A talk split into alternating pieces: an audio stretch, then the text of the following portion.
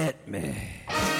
From Studio P in Sausalito, the home of the hit, it's time for. Succotash. Yes, Succotash Chats, the original comedy soundcast featuring interviews from comedy. Soundcast. Soundcasters, comedians, comedian soundcasters, and other showbiz folks. And here's your host, internationally recognized comedy soundcast soundcaster, Mark Hershon. Howdy, howdy, howdy. It's your friend and neighbor Mark Hershon, host and rootin' tootin' cowpoke for Epi 147 of Succotash, the comedy soundcast roundup. Yee-haw! I don't know why I said that or affected that accent. The show is no different than it has been for the almost six years that we've been doing it. This installment is actually an episode of Succotash Chats, where we focus on an interview with a soundcaster, comedian, soundcaster comedian, and just plain old show folk. I recently uh, wrote a review on Huffington Post of Kicking Through the Ashes, a memoir of sorts by comedian Ritch Shydner. And then a couple of weeks after that review hit, Rich was playing nearby at Mill Valley's Throckmorton Theater on a Tuesday night.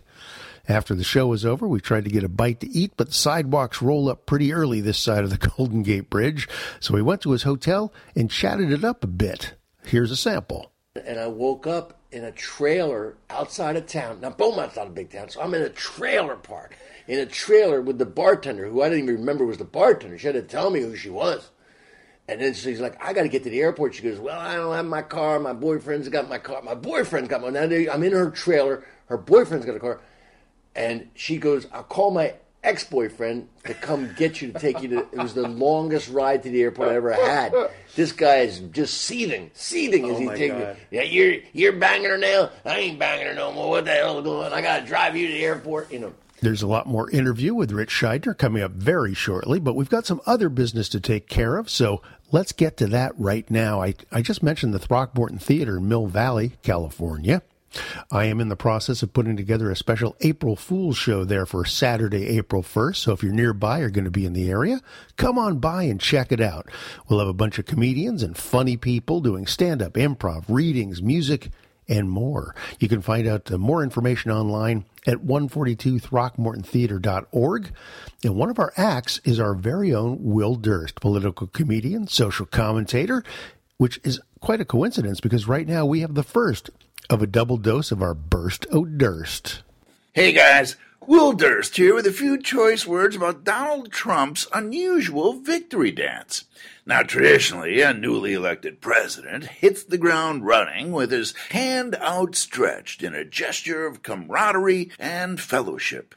Not Donnie John. With all the grace of an angry anvil, he hit the ground whining, slapping the face of pretty much everybody he ran into. In a twist of Dickensian proportions, he claims the election was stolen even though he won. According to the most aerodynamically coiffed president in history, three to five million undocumented aliens illegally cast ballots against him, which is why he didn't win the popular vote. It's the only possible answer, because how could Donald Trump possibly not be associated with whatever was most popular?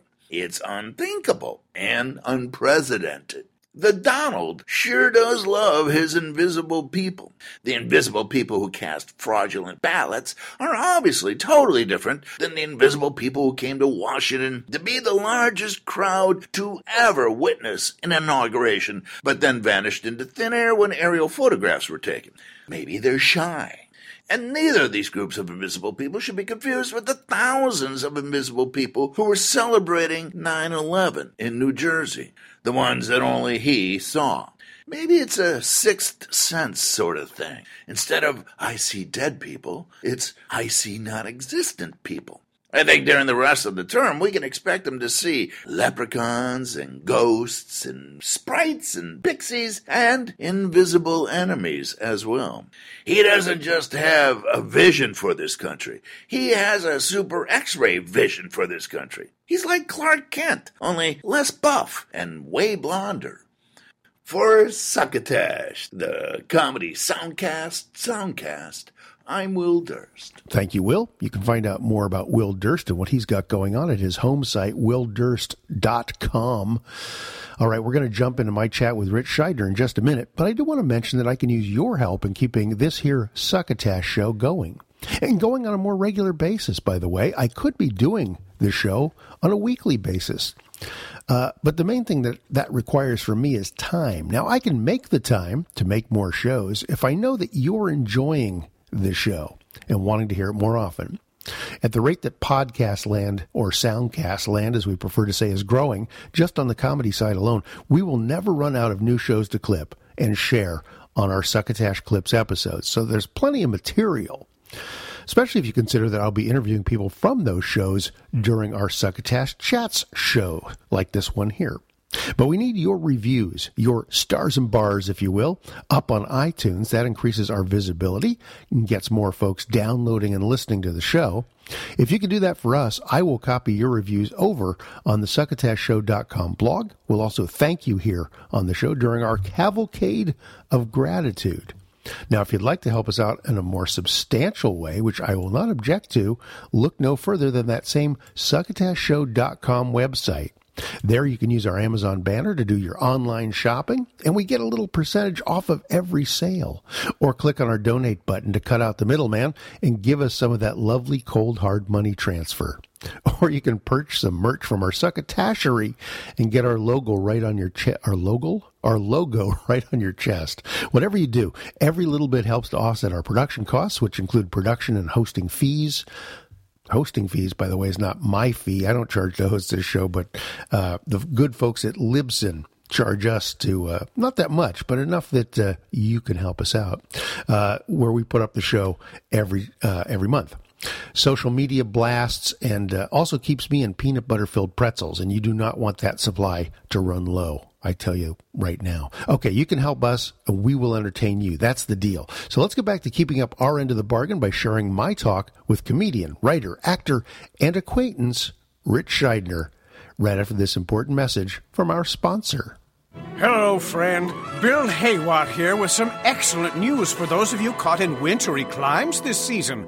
Henderson's Pants is proud to introduce their new Parka Pants. For years, people have been protecting their upper bodies with warm, puffy goodness, while their lower extremities had to make do with soggy jeans and steamy, sodden thermal underwear. Ugh, no more. Now, when it's time to go out into the frozen tundra that used to be your front yard, just toss on a pair of Henderson's Parka pants with nothing more than briefs, boxers, or panties underneath. You're ready to shovel that driveway or make snow angels, keeping toasty warm all the while. Even if it's warm where you live, but you work in a freezing cold office, Parka pants are perfect. That's because, unlike your typical ski jacket, Parka pants feature stylish outer material, ranging from combed cotton and linen to silk and polyester blends, so you can mix and match to go with your sport coats, suit jackets, or blouse. Originally designed for Admiral Peary, Sir Edmund Hillary, and Tenzing Norgay, Henderson's Parka pants are just what you need when you're looking to put some heat in your seat. That's Henderson's, makers of fine pants since 1909, and now back to Succotash. Thank you, Bill Haywatt. All right, right after Rich, we will have our dip into the tweet sack, our cavalcade of gratitude, and one last burst of Durst. But for now, here's Rich and me.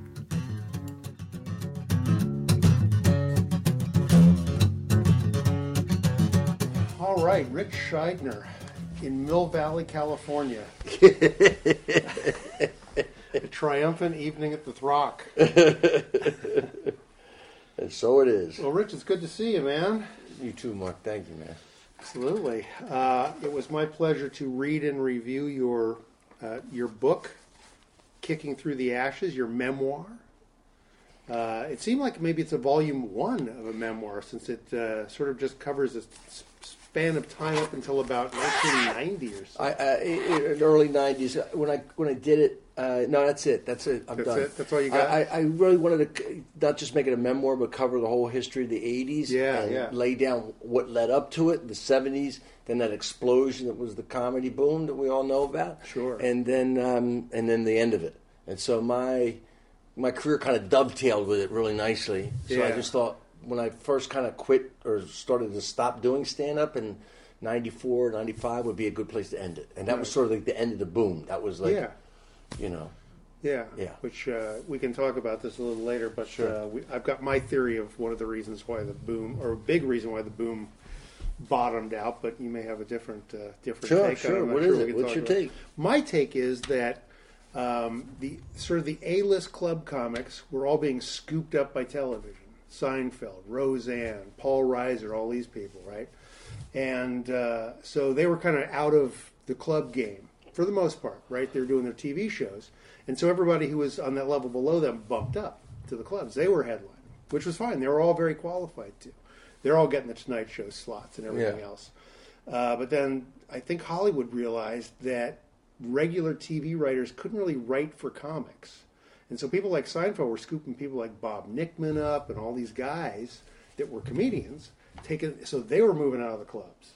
And so the next rank of club comics bumped up to headliners. So people were going out and they were seeing guys doing, you know, seven minutes on a Tonight Show. And they go, hey, that's a great set. And they'd go to the club and this guy couldn't carry an hour. Well, that that was from the beginning. That happened in the beginning. Yeah, yeah. That was always a factor. Oh, I know it was always Okay, a factor, that but was at this point there were no alternatives. I, I, I think. I mean, I hear what you're saying, and maybe Yeah. that that's definitely a factor. But I think it was also a victim of his own success.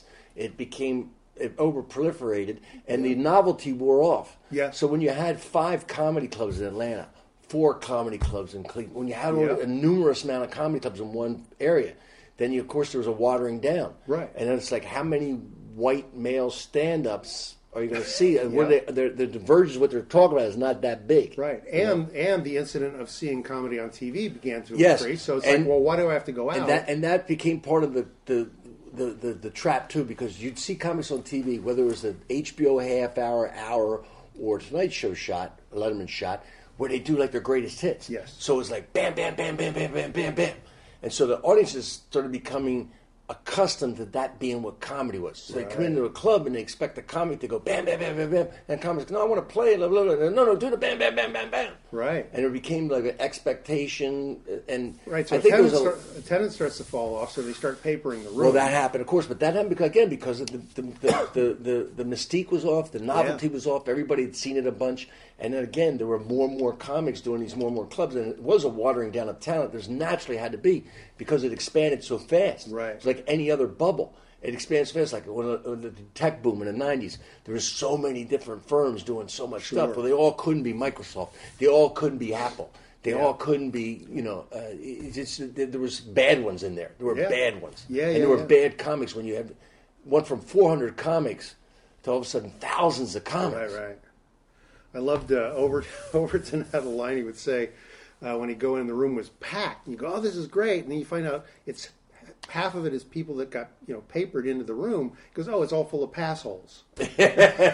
Well, you know, you learn that when we not started, and it was like um, like Chicago Funny Firm and, and Lon Mm. Ostrovich and some other places, and they started doing it because they get they they go look, we need at least can sell drinks to them, Right. Right. So when that happened, you started realizing how important a cover charge was to the audience's attention span. Mm. When they got fifteen bucks into the game, they pay attention. When they got no money in the game, Oh, yeah. I'll talk to you, I'll watch the comic. All of a sudden, you became like a TV on the wall. Yeah, yeah, very much so. Yeah. Um, so you, uh, for people that have not read your book or may not be familiar with you, um, you started doing uh, comedy in what year was it? Seventy seven. 77. Seventy seven. Yeah, January 77. January 15th. Wow. I know the date. Most comics do. Yeah, wow. Okay, that's that's good, Yeah. particularly given your history that that day is so- some- somehow in Well, there. also helps that the guy who took me, Howard Vine, also Mm. remembered. So it also helps that, that somebody who wasn't as drunk for as long as I was.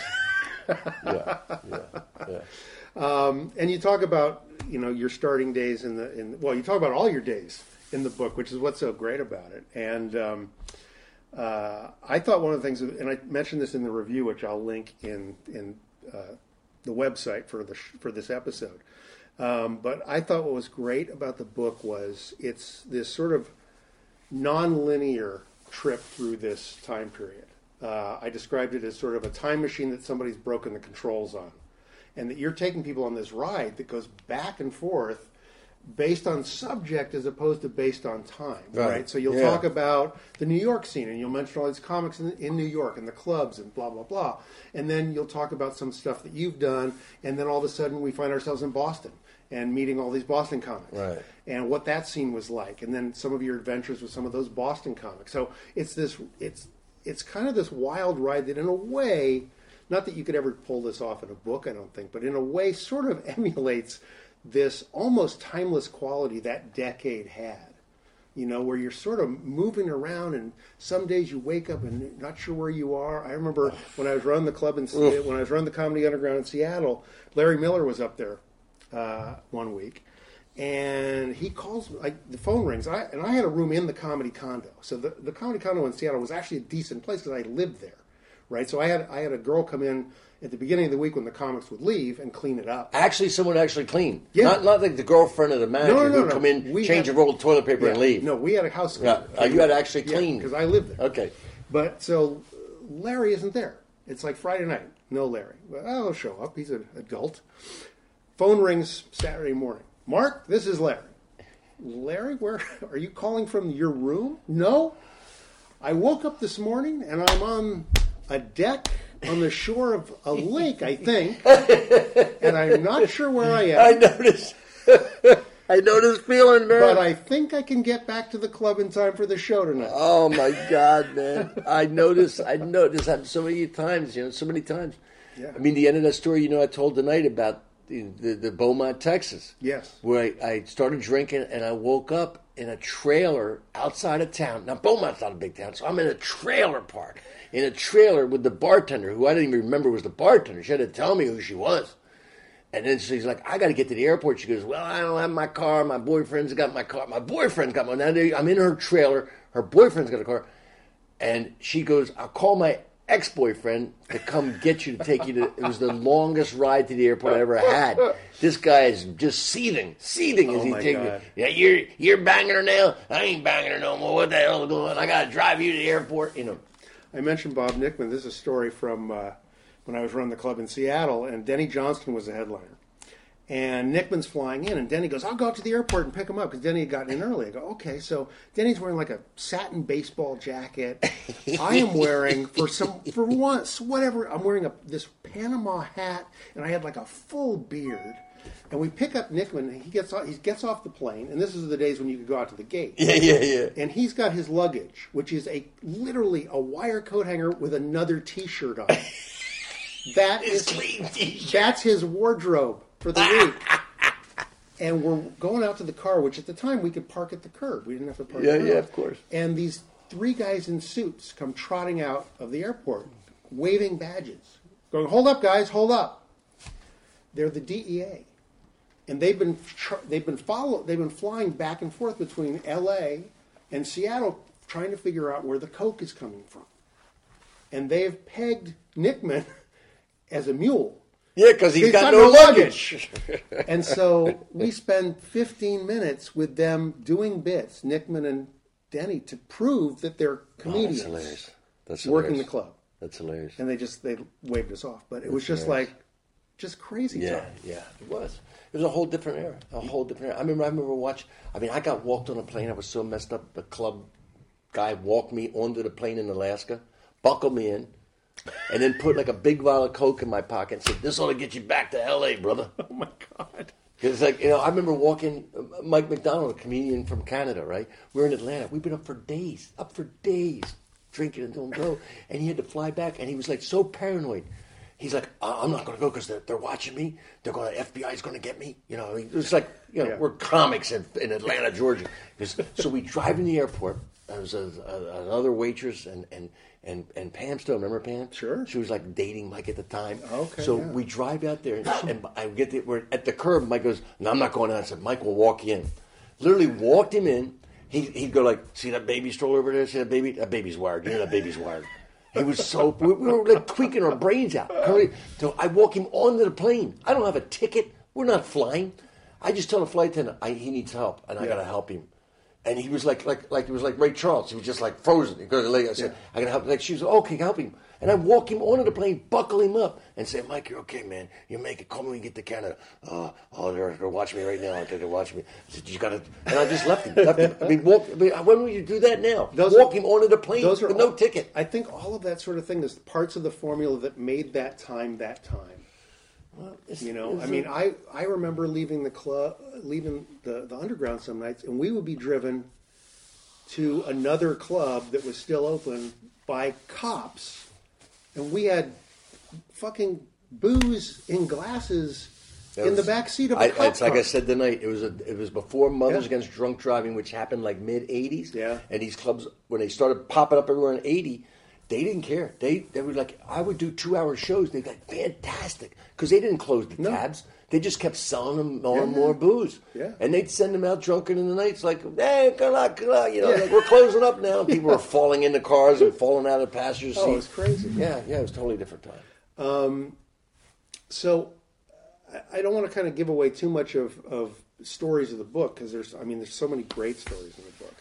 Um, but what was the process of trying to? Can you talk about a little bit about this in the forward? But what was the process of trying to recover your memories of some of this stuff? I mean, there was so so much that went I, on. I, I had notebooks, joke notebooks with stuff written in the margins. And my handwriting is so bad, I probably lost a lot of stuff just by the fact I couldn't read my handwriting. Yeah. Right. Especially back then, I'm I probably drinking and drugged, up, just writing stuff down. So I had little things. I had, uh, um, for whatever reason, I, of the stuff that all these things were sent to my mom. Oh. I would send her like clippings from stuff to try to show, look, look, I have a real job. you know, yeah. so reviews and stuff like that from different places that my mom kept. She gave me this box of stuff, and I had in there. I don't know why. I guess I dumped off with her before I went to L.A. when I was living in New York. All this kind of stuff. There was like joke books and notebooks, and there were and there were um, uh, my my check stubs. You know, those check Yeah. things you used to have. And so I had like notations in there. Like I was actually, you know, like I can I said hundred dollars for Coke, you know, or or this story or this guy would come back to my mind. So a lot of stuff was prompted by that. A lot of stuff I've been telling these stories for years, like that Ollie Joe Prater story I told tonight. I told that story for years. That's one of the reasons why I wrote the book because I hear these stories come back and go, "That's not the way it went. I was there." yeah. So then I still and I still forgot some. Like I just put the book out, and sometimes with the duplicate stories, you go, how many stories you're going to put of this type in there? You know, so Right. just pick the best and put it in. I had a story about uh, in the book about getting in a fist fight on stage. It was in Lansing, Michigan. So I see Marty McGibbon, and I've got the book out, and she goes, "Did you put the story in there about the guy coming after you with a knife in Austin on stage?" I go, "I forgot that story. I for- I can't believe I forgot that story." She goes, "Yeah, you didn't put that in there." I said, "No, it's too late. The book's in." She goes, "Oh, you should," because a guy came at me with a knife when I was on stage, and I'm sure part of me was like, probably going, nobody will ever believe this, but Marty was there, and I'm, you know, so, you know, it's just some stories didn't get in. I got forgotten. Yeah, I mean, it's just the stories of, of running a club. I remember one night, uh, Kirkenbauer was on stage in Seattle, and there was a heckler. And Kirkenbauer and hecklers were the worst mix ever. Oh, he didn't like them, or he didn't, he didn't like any oh, kind of. just hated them. And he literally ran across two cocktail tables from the stage to get to this guy. it was hilarious, but and just frightening. It was Yeah, just yeah, crazy. yeah, you yeah, know? yeah. Uh, so yeah, the stories are legion. See, I, I like sometimes. See, I, I didn't always look at hecklers as antagonistic all the time. I think sometimes it was just checking out to see if you were there in the moment. Mm-hmm. And I like playing with them, and it sometimes added a lot to the show. So I would play. But if they're antagonistic, of course, that's another thing. Yeah, usually when they start to get pretty hammered, it, it Yeah, well, drunk. Yeah, yeah, after a while, you just go, look, I, I, I, you know, you don't understand what they're saying. Yeah. they're incoherent. No, you got nothing. You you can't do anything with that. Yeah, at the at the underground, you know, we had Swannie's, the sports Yeah, bar yeah, yeah, upstairs, that right? yeah, yeah. And it's still there. They moved slightly, but uh, there used to be all these jocks that would hang up upstairs, you know, that were friends of Swannie's and whatnot. And so if I got someone who got out out of hand, I would just go upstairs and I'd say, "Hey, can you come down?" And they would just. I remember one night this guy Alex came down, and I forget who was on stage. But there was a guy just wouldn't shut up, He's, "Ah," just yelling. And Alex pulls up a chair and sits behind him and puts his hand on the back of the guy's neck, and he just leans forward and goes, "You enjoying the show?" and the guy just, just not a word out of him the rest of the time, man. That's great. So you, you put this uh, these tales together, and because at least in my my writing style, this happened. So I'm curious, as you're sort of piecing these things together, are memories beginning to come back? Yeah, yeah. Right, because you're beginning Yeah. to kind of create One thing would lead to another. Right, right. And sometimes people would, there were witnesses to them and they would fill in details I forgot. I Yeah. had that a lot where people would, on Facebook, I would post them on Facebook. And in the comments, people, I was there, I was the MC for this one or that, you know, Okay. and this, you remember this? That was Yeah, the guy's name. Like, I, cool. I don't remember the guy's name. So I had that, people would add on to things. And people prompt, and then of course just myself just going through them, and they go, "Oh, here's another one. I remember this one and that one." And I wanted to cover, of course, the history of the '80s, but every aspect of stand-up Yeah. that I could think of. So there's a story about joke thievery. There's a story, you know, so the, everything I think of, and of course, a lot of the names back then. So I'd have a chapter to Robin Williams or a chapter to Jay Leno, or Yeah. to, you know, with with Leno with that period when he was the top club comic, or or a chapter to Bill Hicks or Sam Kinison, who are my friends. And th- so I had chapters about these comics, what they meant to that period, or my interaction stories, of course, you know. So I tried to cover all that. You know. Yeah. Andy Kaufman, a story about Kaufman, you know, or whatever. Um, and you, you, before the book came out, you you began putting these stories up on Facebook because I remember reading them there. When you put them up, was it the idea that this will become a book, or No. did you start reeling? No, stories no, I was de- kind of dead in the water, and uh, sort of my spiritual mentor in sobriety. Uh, it's like, what did you used to do? He didn't know what I used to do. I said, I used to do stand up comedy. He said, you do it anymore? Nah, nobody will hire me. He said, well, go do it for free. Didn't you start doing it for free when you first started doing it? Yeah, that was 1977. I was 24 years old. He said, yeah, yeah, go do it again for free. This was 2011. okay. I said, all right. I started doing it for free, and I started getting paid gigs, like we talked about. And the same thing with writing. Do you, did you? What else you used to? I used to write for TV. Don't really hire me for TV anymore. Well, you still like to write? Well, yeah, but nobody read my stuff. He said, put them on, put things on Facebook. People like to read that stuff. So I started putting the stories up there, and I got encouragement. People would love them and say, Yeah. you know. So I started. I never had an intention of it being a book until people started saying, "Hey, this is a book here," and I thought, well, I don't want it to be just my memoir. I need to cover the history of '80s. So I started really doing the research of that, calling up all the club owners, calling up all the other oh, comics Oh, who had memories. I did a lot of anecdotal research and cross reference. You know, Yeah, yeah. like what comics were there on the Boston scene, or what comics were in the San Francisco scene, or the or the Houston scene, from the other comics who were there Sure. and you know the L.A. and New York scenes, and and it's just started getting a lot of anecdotal stuff and from club owners, and when certain clubs opened, Yeah. you know, so I get the history of the of the lineage of all the clubs because the first three paying comedy clubs opened up in Southern California in 76, 77, and 78. Right. The, right. the comedy store in reverse was Pacific Beach. That's right. Then it moved to La Jolla down in San Diego area. Yeah. 76. 77 was a laugh stop in in uh, uh, Newport Beach. Yeah.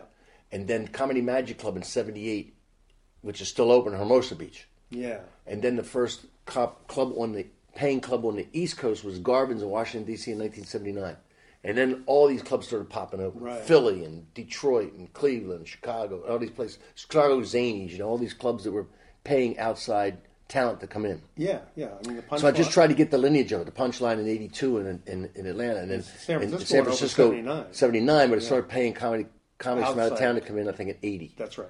So I just had to get all that from the people who were there. Yeah. Yeah. Very I just tried to do the best I could in the research. Yeah. So when you decided to kind of get back into doing stand up, I we had Jordan Brady on the show. Yeah. Uh, when uh, I Am Comic came out. That's How- right. How did your involvement with that come about? Well, you know, I had this book called "I Killed" that I a compilation of stories with Mark Schiff and I put together Yeah. Yeah. back in 2005. So Jordan saw that, and said, I, "Yeah, I like that a lot. That book. I read that book, and uh, let's do it. I, don't, I want to do a documentary about stand-up comedy." So I don't want it to be just rowdy stories of the road, which are great. We get some of those, but I want to talk to comics about what it's like to do comedy, what it's like to hear the laughter, what it means to us, those sort of things, and the psychology of the comic, the, the soul of the comic. Mm-hmm. And we started doing it, and Jordan, being a smart director, realized he needed more than that. And he mm-hmm. saw me one night just kind of looking at some comedy. And I hadn't been around comedy for a while. Yeah. So I'm not going to comedy clubs. I quit doing it basically around by 97, 98, 90, somewhere in there. I'd quit doing it. So you were just you were trying at the time you were just kind of helping him put this. Yeah, so he said. I'll interview the comics and I'll write questions and stuff, and Jordan will direct it, and this other guy uh, um, would would produce it, you know. And Right. and um, so uh, one night we were at the UCB and I was watching some comics and and Jordan just saw this look of lust on my face, I guess, or. He says, "You want to go out and do it again?" I said, "I I really would, like wonder would like to do it again, but I don't know if I can." He said, "Do it, do it." You know, and and it became part of the storyline, Right. you know, part of the thing, and that's how it happened. It was really just Jordan's idea, and and it was hard to come back, and especially on camera in front of everybody. Yeah. You know, it's it's very hard. Yeah, rough. Yeah, and- yeah. I mean, when when that when that process of getting through that movie ended, how did you feel about that experience of getting back? Well, I was mixed. I mixed feelings. You know, sometimes I I felt like you know looked like an idiot up there. You know, I, I, I never could look look in my best when I was at my height and physical prowess as a performer. I never liked watching myself. Yeah. So now here I am, you know, fifty some years old, coming back after not doing it for a long time. I looked terrible to me, and I was embarrassed and. And but Jordan was like, "No, it's good, it's good, it's good, it's good." You know, it's like, "Yeah, you say it's good because it's a train wreck." You know, people don't watch a train wreck. That's how I felt. I'm just telling you, it was. Oh, no, I underst- I but- understand. But but- but but but- but also part of me was like thanking him, going, "I need to do this again," because I didn't realize, I didn't realize until then how much I got out of it. Yeah. I didn't realize how much mental health I got out of it. and I think that I, I think that comes through in that movie. Quite frankly, I, I know because- it does. You're right. Yeah, because um, I mean, I certainly remember watching you in your heyday, and kind of seeing that vitality come back in your face. Oh, my God. And your being. You, you know, since that now coming back, I lost like 40 pounds. I mean, there's so much that, you know, off every antidepressant, everything. Not, I don't take any Really? medication at all. And all that stuff was like coming back to performing. And, you know, we comics always talk about, oh, you know, we give to the audience. We, what we do is like, like doctoring, you know, like medically helping the audience when they laugh as much. But we a lot of times don't own up to how much we get out of it. Oh, it's an energy transfer. It's It's huge. Yeah, it's it's not- huge. Yeah, It's magical it's for me. cyclical. For me, yeah, It's you're right. You You're know, right. The more you do it, the more you take in. That's the more right. You put out. You're right. Um, so yeah, it was. It to me, it was fun to watch your um, transition through that period of, of being nervous about getting on stage and then um, going out and doing more clubs and stuff. So it's really interesting to watch that process. Um, and did you see his follow up, the I Am Road comic? Yeah, yeah. Wayne Federman. Yeah, yeah. Yeah, Wayne was just a guest uh, Yeah. Sunday. Wayne's uh, on the great. He's great. Yeah, absolutely. very funny guy. yeah. And he knows a lot about the history of stand up too. You know, Yeah, he's very much so. yes. when you when you came back and were doing stand up, um, did it sort of um, have a muscle memory attachment to it from when you from when you did it back in the day? Yeah, there was. It didn't take, you know, another three years to get good enough to be Comfortable. comfortable or feel like I was doing it again. Yeah. But there was, I can't equate it to riding a bicycle. I can't at all. There was a real uh, uh, being out of shape. I was very, very out of shape. Well, the audience sensibilities changed. Yeah, yeah, and and of course, you know, your style of comedy is locked into an era. So I go in front of young comics, even if I was t- talking about things that were current and new. My style, they go, he's an older comic. It's an older style. Mm-hmm. You know, it's like when I when I was young and you hear these guys come in from the fifties or whatever. Shelley Berman. Yeah, and you go, that's an older style. You know, we'd work with these guys, London Lee or whatever. You could feel it. You know, you could just you if, if you just if you just heard the comic, you know, through through or you read the you know if you heard the comic, you would just get it. That's an older comic, Right. And so there was that, but I had to be honest about it. So the more I started being honest about it, I mean, I came up with lines. I came up with an opening line. I go on stage in a suit, right? And there's a younger crowd. And I go, wear a suit on stage because I believe I'm at the age or I need to leave the house looking coffin ready. And it kill them. They, they go, so, and it's a classic 101 comedy. Yeah. Like, own it before they think it. Yeah, Like, yeah. I know I'm old and you're young, and I'm going to say it right off the bat. I'm old and you're young. And as soon as you tell that truth and you do it yourself, don't wait for somebody to old man Right. you know, you beat them to it, and you, you, you take the moment. You take then you take the truth, and you take the audience. Yeah. What is your sort of deconstructionist look at comedy today? Like you say, that each sort of era has its own style, that sort of Well, thing. it's getting it's gotten uh, I call it confessional comedy. I started calling it that a while ago because it's gotten more and more like Lenny Bruce and more than Mort Sahl started that talking very personally, you know, very personal. Sure. Like when you first hear Lenny, there's all this early pieces where there's bits that comics would do back then. Shelley and all those guys would do long hunks of Newhart. The, here's a bit, you know, Father Flotski in the prison break. Right. You know, there's eight bit. The Palladium, 19 minutes of the of Frank Dell, the failed comic. You know, trying Yes. to get a gig that he had no business taking. Yeah. Right. Those were like long set pieces. But then Lenny started talking about his life and relationships and more personal, and and that's when the, the whole thing broke. Where comics, what they said became tied to them personally Yes. you know. And now comics today, it's very confessional, very confessional. So you say your darkest secrets in a more, and the more you talk in a casual conversation, it's even more conversational than my era. Mm. Like in my era, you can hear me doing bits and pieces, right? But today, the trick is to to like like Marc Maron's like a master at it, at it, you know, or Bill Burr, Yes. where they're talking. It's like the guy could be sitting in an airplane talking to you, Right. You know, next seat. I mean, it's very conversational. The more conversational it is, the more natural it is, the better it sounds to today's audience. And And, I- then confessional. Say the deepest, darkest things, things that are happening with you. You know, Uh, not- not even beyond shocking the audience. You know? Right. But there is a shock value thing because people are constantly trying to find the edge. You know, get to the edge. You Yeah, know, and I you think that's? I think that's what lends the medium of podcasting to people like Burr and Maron and Greg Proops, where you're talking about these in this confessional manner, and people have earbuds in, and they're it's a one-on-one, one-way that conversation. was at, you know it, it's like howard stern figured that out years ago when he was doing radio right Mm-hmm. that most people listening to him were alone in their cars or at home getting ready to go to work so he would he could say things that that if there were three people there you couldn't laugh because you'd go oh my god i don't want to laugh at that it looked like i'm laughing at a cripple Right. because he's doing a cripple joke Right, right. but at home all alone you go that's funny right so you don't worry about anybody else listening and i think you're exactly right i think the podcasts are an extension of that now Yeah, I was. Uh, I reviewed uh, episode of Greg Fitzsimmons' podcast. We had David Feldman on yeah very good the day before his divorce decree came down, and it was the bitterest, funniest shit I've ever heard. Uh. and I, I was, I was, it was morning. I was running. I had headphones on, and I go, I'm glad I'm listening to this thing in headphones. I couldn't listen. I mean, it was just misogynistic at times, and just bitter and angry. And it's like I'd be embarrassed to hear this in front of another person. You see, here's the whole thing. That is so. It's so different now today. I can't imagine if somebody interviewed me the day after. I've been divorced twice, so the day after either one of my divorces, to interview me at that point, that's like you go. Well, I didn't even do divorce jokes until I mulled them over for a while, worked them out a little bit. to go on stage a little time later. But now today, everything's so immediate. Yep. It's immediate.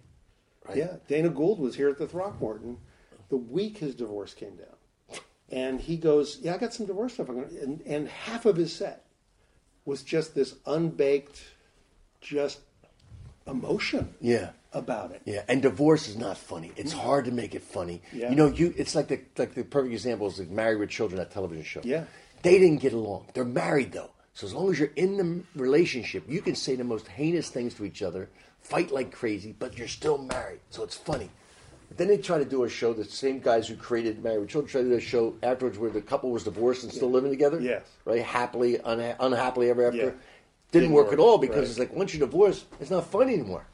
Now, of course, the, the the classic comedy club network has long ago collapsed. There's sort of this. I mean, right now, like the open mic scene in any given city is sort of crazy. It's like every comic has figured out, I can't get stage time, so I'm going to convince this bar owner or laundromat or bookstore or whatever Right. to let me do an open mic. Yeah. It's like yeah, yeah, it's like an infestation though. And then the comics come in and take over, and they don't spend any money, Right. and they're just open mic guys. So you've, you've got more comics than available audience members. So it's comics performing for comics, which is the worst possible audience. So growth is difficult. Yeah. But what you have today is more guys who never intend to quit their their and I say guys, men and women, who never intend to quit their day job. Remember, there used to be a heckle. Yeah. Don't quit your day job. Yeah. Right. But these guys never intend to quit. They got great careers. This is a hobby. Yeah, I call, You've I've called them hobby comics for You've years. never seen this many hobbyists ever. It was not possible when I was starting out.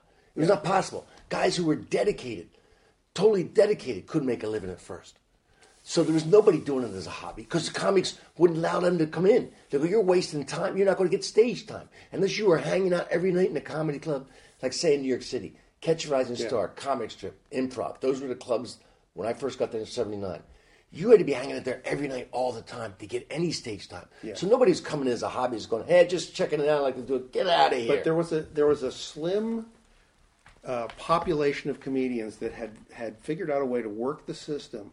There were guys that worked for airlines, for instance, that were like either flight attendants or pursers or whatever, and they had they could fly for free. So they would call a club in Seattle. no, you're talking about later in the boom now. Uh, in the boom, yeah, Yeah, yeah, yeah. But they would call up and go, uh, "Hey, do you have a middle slot?" And they go, "Yeah, we don't fly middles, and I can take care of that."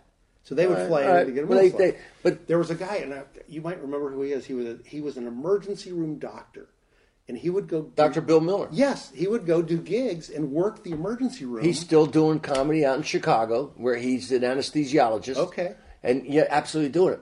But he was smart. Never, you know, we talked about this before. He goes, you know, look, I'm working out at Zanies, right, for like, like 1980 money. I'm grateful to even get any kind of Yeah. job at all, but it's literally beginning of the boom money. Yeah. 30, you know, six years, 37 years later. Right, right. And he's going, I mean, he's the middle act right now. And he goes, I think I made a mistake. I really think I should have stayed. I, I, I go, Dr. Bill, I've been your big house. You got a huge money. You own Mm. partnership in a medical corporation. You, you got You're- you're fine. Three kids you've raised and put them through college. You know, Yeah. no, no, no. They have no debt. Yeah. They come out. I said, you made the right choice. I was funnier than you, and I'm broke. All right. Yeah. You made the right choice. But that's that. So that hobby comic thing, which was a um, almost like a aberration during the boom, it was just a way for somebody to work the system. Like as you're talking about now, it's it's sort of the way things. There's a are. lot of them. There are a lot of them. Yeah. Now, now again, like you said, what they do is they go. I mean, I've seen this happen. There was a there was Bob Romano, who who's a guy who's an actor, and he was on Yeah. Ridgemont High. Played the young guy who was the the guy who was uh, t- selling tickets, scalping, and all that. You know, Yeah. he opened up a coffee shop in North Hollywood. And then he said, well, you know, some comic came in and said, hey, can we do like open mic on a Friday night? I said, yeah. Well, he'd have like, it's a small shop, right? He'd have 20, 30 comics hanging out. Nobody's buying anything. Right. So he can't sell it to regular customers. And these guys are clogging it up and running a, a, an open mic all night for themselves, hanging out on the sidewalk, pack the place. Yeah. He's making no money on a Friday night. So it's it's totally self defeating. Exactly. Yeah. Um, how do you think comedy is going to evolve from this point? I mean, a let's look at the the new political climate, which is going to change things. I think in various ways. I think it's this business for a while. You can't you can't be even a Mort Sahl. You certainly can't be a Will Rogers where you can work both sides of the aisle. Right. You choose which side you're going to be on. If you're a conservative comic, Dennis Miller or whatever, you do conservative comedy, and that's that. If you're a liberal comic, Bill Maher, whatever, that's what you do, and those people come gravitate to you. But you can't go into a comedy club unknown and do jokes about both sides Right. because the liberals will boo you when you do the the, the jokes yeah. about them, and the conservatives will boo you when you do the jokes about them, and nobody will forgive you when you do jokes about the other people. yeah. So you have to pick a side, and I that that's the that's the my thing on the political side. But I think comedy's bigger than ever. There are more comics now, drawing more people, like bigger venues, theaters. There are more theater comics. You know how many That's theater true, comics are yeah. now? Dozens and dozens of comics who can go fill theaters. And the comedy clubs, when these comedy clubs opened back in the 80s, early 80s, the Cleveland Comedy Club was like 125 seats. I think Atlanta Punchline was 250. A big comedy club would be three, 350. Sure. Big. one. The, the Phoenix Improv, right? The one in Tempe. Tempe, yeah. Right? That was like they could put 450 there. That That's was a complete anomaly. That was a freakish comedy club. It was an old movie theater that Mark went into. Yeah. But it was a freakish comedy club by size and all. That's not even close to. A, that's a small room now. Right. All the they even call them improv theaters now. 700 seat rooms in Atlanta, Houston, Miami, Nashville. All these comedy clubs are big rooms. Yeah. So I have a comic come in who can fill the room on a weekend, right? And that comic will walk away with thirty-five, forty thousand dollars for the weekend. Yeah. And they take the the middle the middle act. He'll, he'll have a middle act, right? That middle act will be the headliner on Tuesday, Wednesday, Thursday, and Sunday. Right, and then they've got big curtains that close off Right, right, of the right, room, exactly, So it, like, exactly. yeah. And that and every headliner who can't draw gets paid two fifty a set, two hundred fifty dollars a set, which is less money than they Oh. were paying when things first started in nineteen eighty. Yeah, yeah. So if you can't draw, you're just a comic. You're like a, just a. You're it's a bucket of worms. They just pull a worm out, and put it on the hook that weekend. But if you can draw, you make huge. There's it's just like real life. There's no middle class anymore. Yeah. Comedy perfectly reflects hmm. real life. There's no middle class in America, really, Yeah. and there's no middle class in comedy. You're either huge star drawing big money. Or your bucket of worms. That's a bucket of worms, man. and you're talking to a worm. Well, Ritch, thanks so much for talking to us. Ah, Great man, to I uh, loved it, Marc. Thank you, man. talk to you. And uh, Anytime, I will encourage people to uh, to get out there, go online, uh, buy "Kicking Through the Ashes" by Ritch Shydner. There'll be a link up to um, Amazon, wherever you want me to link to, uh, and people can buy your book directly. They can go through uh, our Amazon uh, banner at the top of our homepage and buy it, and then we get a kickback from that. So I that's like that. That's the way to do Go it. Go there. Go Absolutely. do that. Absolutely. Everybody make a little change. All right, Ritch Shydner, thanks again. Thank you, Marc.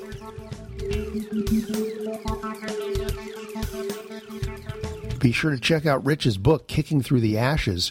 You can get to it directly from that banner, that Amazon banner at the top of our site.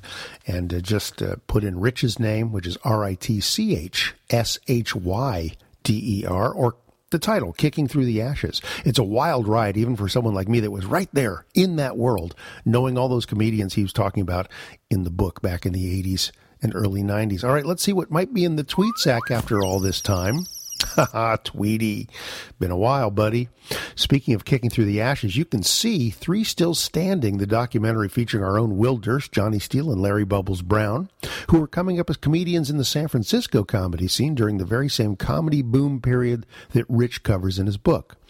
It's currently available on Amazon Prime. Use the Amazon banner again to get there. And you'll even get to see me in that story, talking a little bit about the SF comedy world and in some footage with Larry and Dana Carvey as we took a road trip to do some gigs a few years ago. Coming up this week on splitsider.com in This Week in Comedy Podcasts, I review two shows, a new soundcast called Good One, a podcast about jokes, hosted by Jesse David Fox with guest Jim Gaffigan. Jesse was the one who first drafted me into writing soundcast reviews five years ago when he was an editor over at Splitsider. I will have him on as a guest on this show a couple of episodes from now, so what goes around comes around, you see. The second show is a political gab fest called The More Perfect Union. I'll be talking about that. I'll also be reviewing something for Huffington Post Entertainment this week, but I'm not sure what that or those shows are going to be. The final Royal and Doodle Soundcast episode is dropping soon. Tommy Royal and Angus Doodle are a couple of funny guys from Great Britain who were fairly prolific when Succotash started, but they've been off on their own separate things for a while. And although they haven't dropped an episode for a bit, the boys figured they wanted to have a big finale. So I just recorded a little bit for that, and the show should be out soon. You can learn more about them and hear past episodes on their home site, royalanddoodle.com. And doodle is spelled D O O D A L L, royalanddoodle.com. That's really about it. Pretty empty tweet sack this week. It's been pretty bare bones. So if you'd like to drop us a line at mark, M-A-R-C, at succotashshow.com or tweet us at succotash show, we'll scrape whatever you give us up and drop it into the sack for next time, which brings us to the cavalcade of gratitude, where I thank you for mentioning Succotash in your tweets, retweets, follows, likes, hearts, thumbs up, or whatever. If you mentioned us, we'll do our best to mention you. And here we go. Doom Thugs, Ed Wallach, Hunter Block, Davian Dent, Jeffrey Welchman, Podcast Booster Bot, Dave in the Cave, Thunder Taco Soundcast, Phil Larness, Queen Street, Dale Seaver, Mad Wanderer Podcast, The Michael Brown, God, Jenny Carroll, Illusionoid, Podmosphere, Ryan Smithy Goldhar, Changes in Latitude, Paco Romaine, Auto Radio, Ed Pro PGH, RPM, Floyd R. Billett, Dr. Octopus with a 5 for the S at the end, Monster Party, J. Love Groove, The All Seeing Guys, Podcast Whore, Lily Holloman, LA Breakfast Club, Lord Ant Man, The Slant, Bitch Podcast, Podcast Booster Bot. Oh, I already said them. well, they get two mentions. What the heck? Gary Loper and the San Francisco Improv Festival. Kind of short list this time Finally, whew. People are not mentioning Succotash as much, which is probably a good thing. It keeps us off Trump's radar. Speaking of Trump's radar, let's get to our second burst. Oh, Durst, go! Hey guys, Will Durst here with a few choice words on the Donald Trump cabinet of deplorables. Very, very rich deplorables. Depending on whether you believe Bloomberg or the Wall Street Journal, Trump's cabinet picks are worth between 8 and 16 billion dollars. These are the people who are going to drain the swamp? Sounds more like they're subdividing it. His EPA director sued the agency 13 times. The Secretary of Education never went to public school or sent any of her five kids to public school ever. The CEO of World Wrestling is in charge of the Small Business Administration. Want a loan? Okay. First, you gotta prove you can go five minutes without being thrown into the turnbuckle. Secretary of Labor is the CEO of a fast food chain that was prosecuted for stealing from their employees. The ambassador to the United Nations is from South Carolina, where the term foreign relations means doing it with anybody who's not your first cousin. In Alabama, the restrictions aren't so severe, which is where the Attorney General is from. Jefferson Beauregard Sessions III, who was turned down for a federal judgeship for being too racist. But Attorney General of the United States, no problem. Trump appointed his daughter and son in law to key positions, along with his two elder sons, Uday and Qusay. The new HUD secretary, Ben Carson, thinks the pyramids were built as grain silos. The new Secretary of Energy wanted to get rid of the agency but couldn't remember its name. And the Secretary of Defense is a guy whose nickname is Mad Dog. Let me repeat that. The Secretary of Defense is a guy nicknamed Mad Dog. What could go wrong? For Succotash, the comedy soundcast soundcast, I'm Will Durst. Mad Dog. Uh, that's going to do it for Epi 147 of this here Soundcast Soundcast called Succotash. I want to thank Ritch Shydner for the chat. I want to thank you for listening. If you're a comedy soundcaster, by the way, and want to make sure we get around to playing a clip from your show, don't wait around for me or our associate producer Tyson Sainer to find you. Just clip yourself.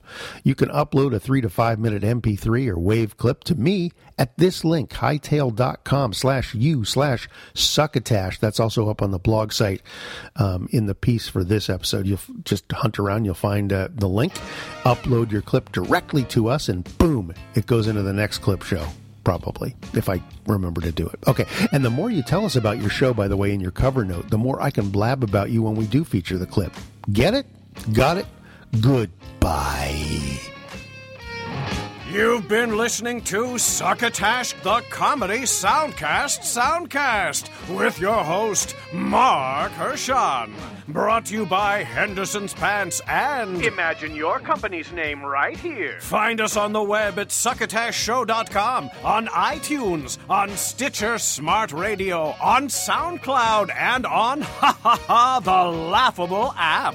You can also hear us streaming and like us on Facebook. Follow us on Twitter at Succotash Show. Email us at M-A-R-C at succotashshow.com. or call into the Succotash hotline at our non toll free call number, 818 921 7212. Number again is 818-921-7212. You can also upload clips from your favorite comedy soundcasts directly to us using our direct upload link at hightail.com slash you slash succotash. Succotash is produced and engineered with the kind assistance of Joe Paulino through the auspices of Studio P Sausalito, home of the hit. Our associate producer is Tyson Sainer. Our musical director is Scott Carvey. Our booth assistant is Kenny Durges. Until next time, I am your loyal booth announcer, Bill Haywatt, reminding you to please pass the succotash. Goodbye.